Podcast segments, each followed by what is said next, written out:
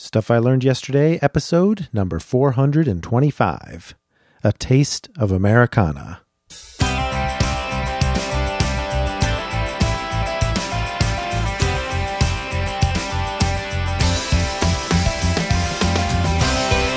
Welcome to Stuff I Learned Yesterday. My name is Michael R. I love all things pickled, well, except for pickles, and I believe that if you aren't learning, you aren't living. In today's episode of Stuff I Learned Yesterday, I share the reasons for getting out and experiencing the best our country has to offer.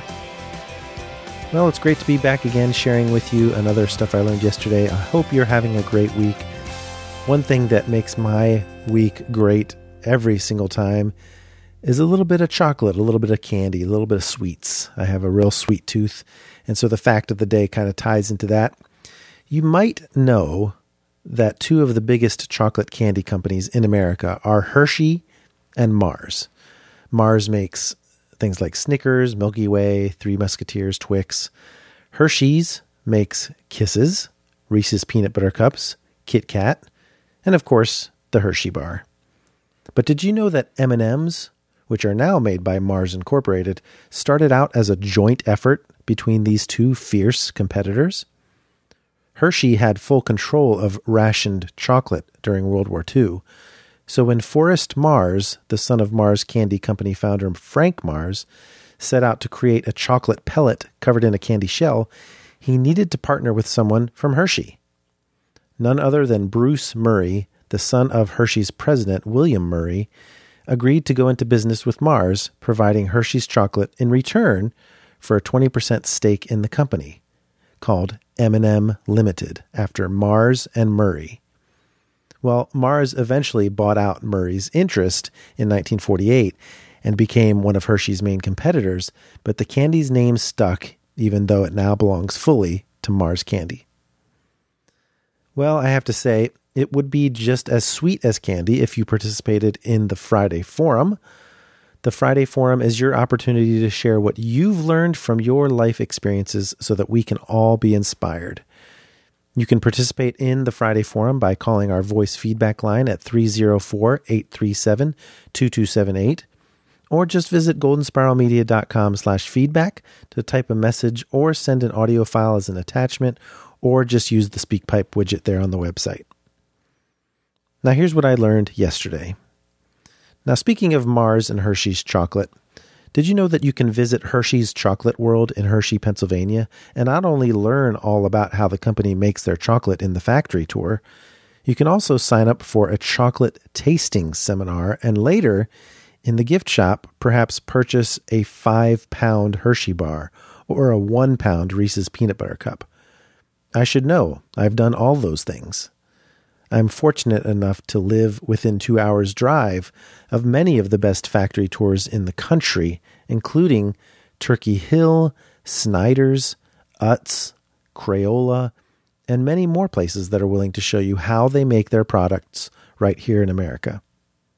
Now, it's true that some of the factory tours you can visit around the country, including a couple of the ones I mentioned, are not true glimpses of the actual manufacturing process, they do tend to gussy it up for the tourists.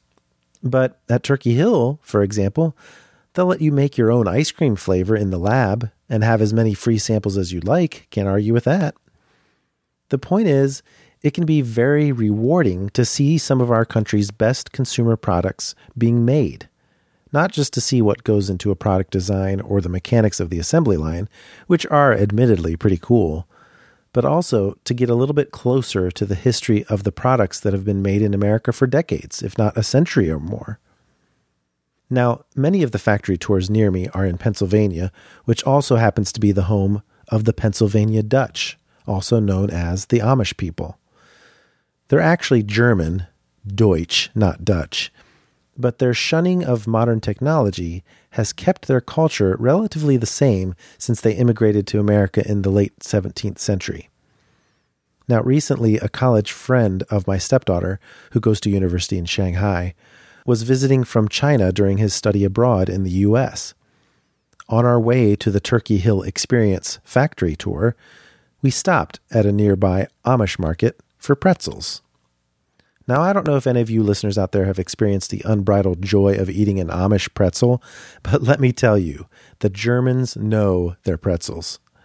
As we walked around the market enjoying various handmade culinary delights, it struck me that my daughter's friend was seeing a much more authentic view of American culture than most visitors to our country get to experience.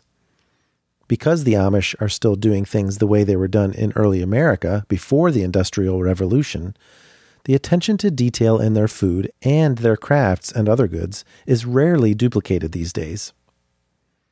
By comparison, our factory tour seemed a little commercial, if no less enjoyable for all the free ice cream. But even Turkey Hill has an American born and bred tradition going back to the Great Depression. And there are factory tours in pretty much every state in the Union. In fact, if you're wondering what tours may be available near you, you might want to check out factorytoursusa.com and click on your state. The site's a little bit outdated, but it's still very informative. In Daryl's home state of Oklahoma, for example, there's Braum's Ice Cream, which offers a tour of its processing plant and bakery on the Braum family farm in Tuttle, Oklahoma. You may have noticed I'm focusing on food factories. I mean, seriously, you have not lived until you've tasted a Herr's potato chip fresh off the line, still warm. That's probably because I've always felt that the best way to experience a culture, American or otherwise, is through its food. In fact, when I travel for vacation, I usually judge the success of the trip based on how good the restaurants were that we visited. My family does not go to chain restaurants when we're on holiday. It's local or nothing. when you're in Maine, you have a lobster roll.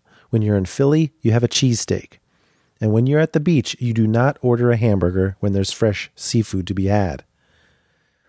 The same goes for the melting pot culture out there.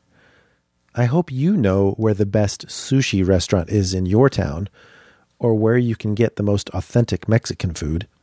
Taco Bell is all well and good for fast food, but if you're sitting down to order, make sure it's the real deal. So I've jumped around a bit here, but I think you see my point culture is important in all forms, not just in terms of food, but food is one of the best ways to experience what the culture around you has to offer.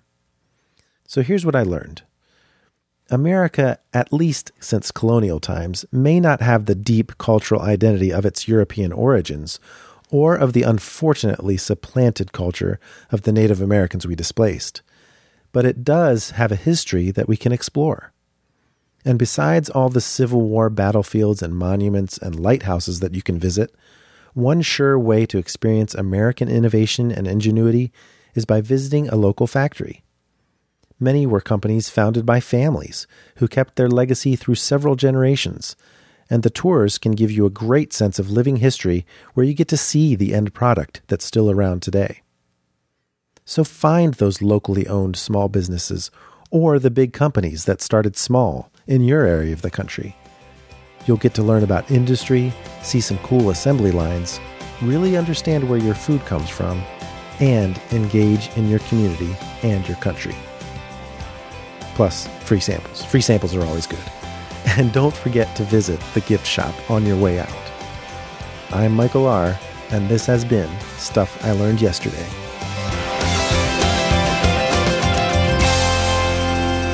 Follow Golden Spiral Media on Twitter at GSM Podcasts and join the Facebook group at facebook.com slash groups slash stuff I learned yesterday.